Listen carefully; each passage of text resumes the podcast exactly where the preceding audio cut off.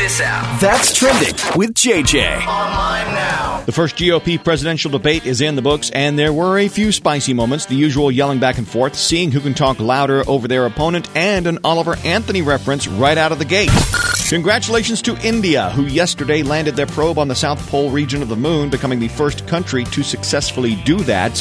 Yesterday, after evidence had been collected at the former home of the BTK serial killer Dennis Rader, the Osage County Sheriff said he was 100% certain that Rader had something to do with the case of Cynthia Kinney, a missing woman from 1976.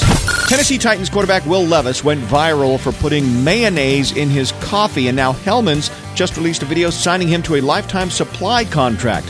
While the deal may not be real, the endorsement is. And 12 years after the Fukushima nuclear meltdown, Japan is beginning to release millions of tons of treated wastewater from the disaster into the Pacific Ocean.